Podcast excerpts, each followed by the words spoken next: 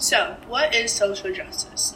Defined in the dictionary, social justice is said to be justice in terms of the distribution of wealth, opportunities, and privileges within a society. This meaning equal rights and shares in each of these categories listed among all groups of people within our modern day society. Social justice comes in various forms and covers a broad spectrum of topics. Subordinate groups demanding social justice are supported in terms of race, sexuality, health, gender, and so many more. Gender inequality is just one of the biggest components in today's race for social justice. Declared over 70 years ago was the Universal Declaration of Human Rights, where it proclaimed for all humans, no matter, no matter where they live or who they are, to receive proper freedom and justice.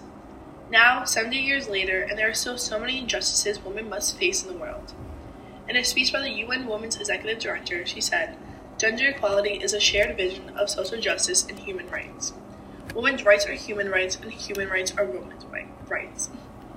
For a population that is split between genders at almost an even number, gender inequality is an issue that shouldn't even be up for question. However, since, it is, since sexism is so deeply rooted within the American values and history from years ago, it has been an ongoing fight for equality amongst the genders.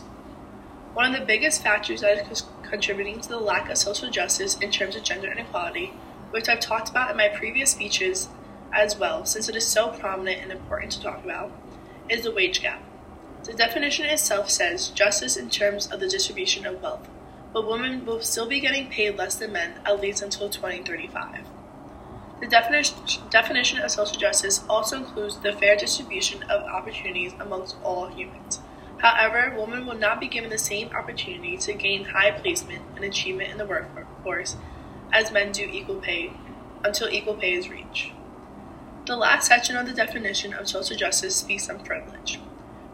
privilege can relate to many different aspects of gender inequality, whether it be in the workplace, for which it pertains to benefits for, and such from a job, or whether it just be privileges given in everyday life.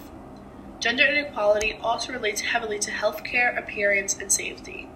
All factors most men do not need to worry about due to the way society is built, which single handedly contributes to the social justice needed to get rid of gender inequality.